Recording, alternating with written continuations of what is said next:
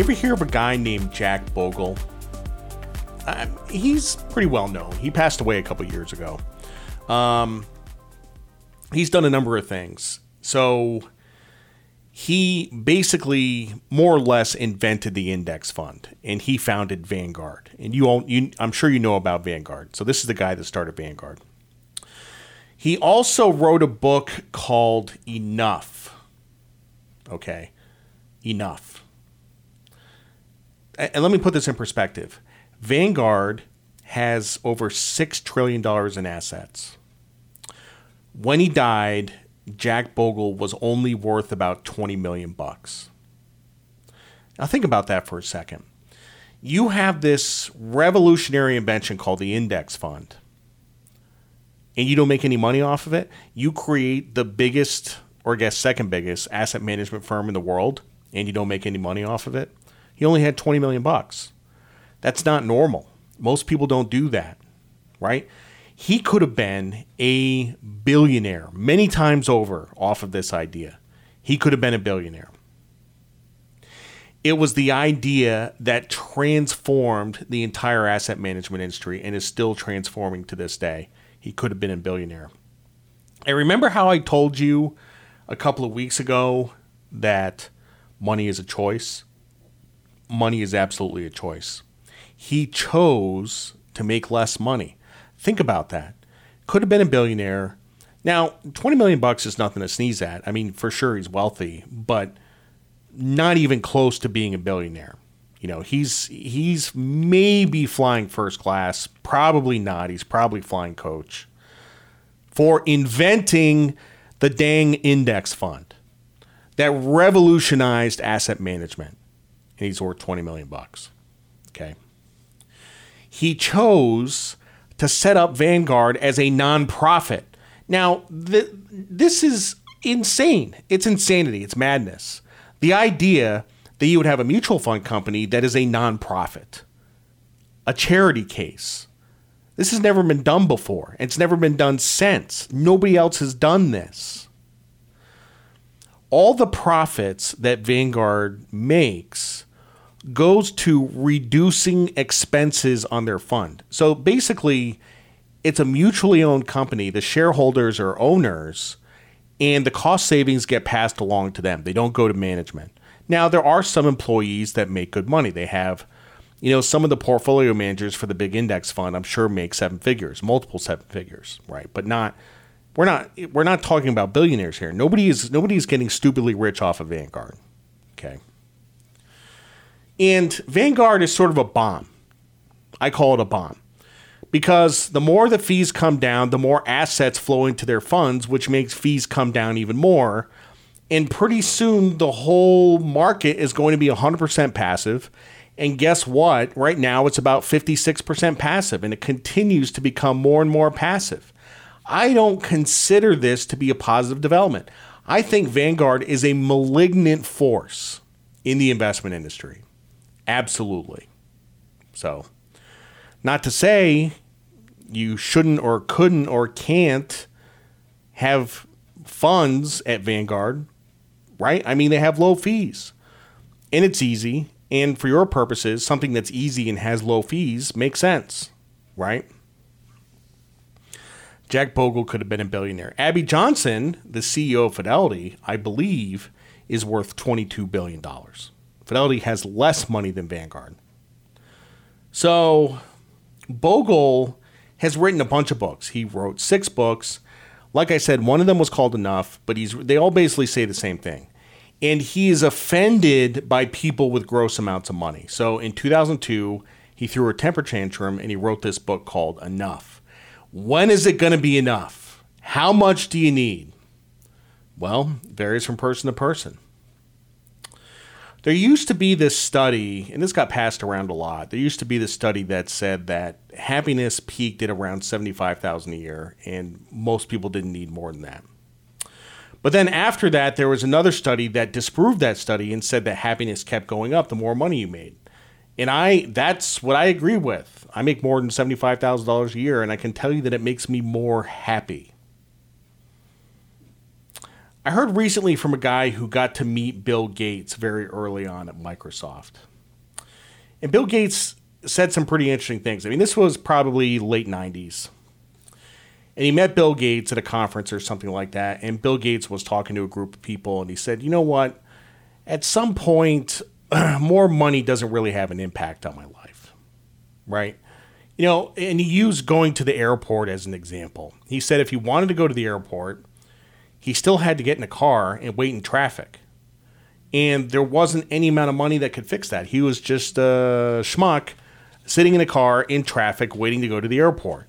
And it, whether he had a billion or 5 billion or 40 billion, it didn't fix that problem, you know? Some people on the left really don't like billionaires. I've known a few billionaires. They're very eccentric people. They're nice people, and there are people who are willing to help you out, but they're eccentric people. Um, some people think it should be illegal to have a billion dollars. Some people who are billionaires become billionaires accidentally, like they build a company and it grows and they own stock and it keeps getting bigger, and that's the next thing you know, they have a billion dollars. That's capitalism. That's how it's supposed to work. And by the way, the stock market has made billionaires out of a lot of people, which also may end up turning those billionaires into millionaires because they're rich on paper, not in real life. And a lot of people don't understand this. When you talk about Elon Musk, who is worth like $200 billion, he doesn't have a giant stack of cash in his house. That's not how he has his money. 99% of his money is tied up in Tesla stock or Twitter stock or whatever company he owns, but mostly Tesla. So if Tesla goes up, he's worth more, and if Tesla goes down, he's worth less. Tesla as ludicrous as it may seem, will go to zero someday. Will. All companies die. All wealth is created, all wealth is destroyed. All companies die someday. Maybe 100 years from now, maybe 500 years from now. Tesla will go to zero someday. It will get innovated out of existence. Somebody will build a better mousetrap and it will cease to exist. Will happen. Okay. There are only two guys out there who sold all their stock and got the cash. and I love these examples. Travis Kalanick, who started Uber, he sold Uber. He got like $4 billion and walked away, clean as a whistle. And that's it. He just has cash. He doesn't have Uber stock anymore. He's got $4 billion of cash in a bank account. Jan Koum. That is a name you probably never heard of before. Who is Jan Koum? He is the guy that founded WhatsApp. WhatsApp was bought by Facebook for $19 billion a few years back. Jan Koum got 6 billion. He has $6 billion in cash. I mean, some guys have all the luck. So, how much is enough for you? If you have a combined household income of $100,000 a year, that puts you in the top 35% of households. But that may sound pretty good. You're in the top 35%, but there's still a lot of things you can't have. So you make some money and then you start to have some of those things. And next thing you know, you're making 150 grand a year, but there's still some things you can't have. And at what point does this run out? If you have 100 to 200 million, you can have a 15 million dollar house, a 5 million dollar second home and fly private whenever you want. Everything above that is gravy unless you there's some big philanthropy you want to do. And this is where Bill Gates comes in because he has given away tens of billions of dollars over the years and he will continue to give away more. You know, sometimes I think about it and I think if I got to $100 million, I would probably still want more. I, I don't think I would quit. I think I would keep going, you know? Isn't that how it works? You move the goalposts. And I will also say that I think at some point you start to care less about the money and more about other things. And I am already getting to that point. You know, it was funny because there was, it was like around New Year's a couple years ago, and I kind of hit the spiritual bottom. And I was really focused on making money. I was thinking about it all the time and I just I was like, you know what? There's more to life than this, and that's part. It's part of my job. You know, I publish a financial newsletter. I sit here in front of screens with charts all over them and try to figure out ways to make money. Like I basically, I'm obsessed. Like I'm constantly thinking about ways to make money. Um, but it's like I said, it's an obsession. And I used to be a pretty spiritual guy, and I totally lost that aspect of my life. And it was a really terrible feeling. By the way, how much am I getting paid to do this show?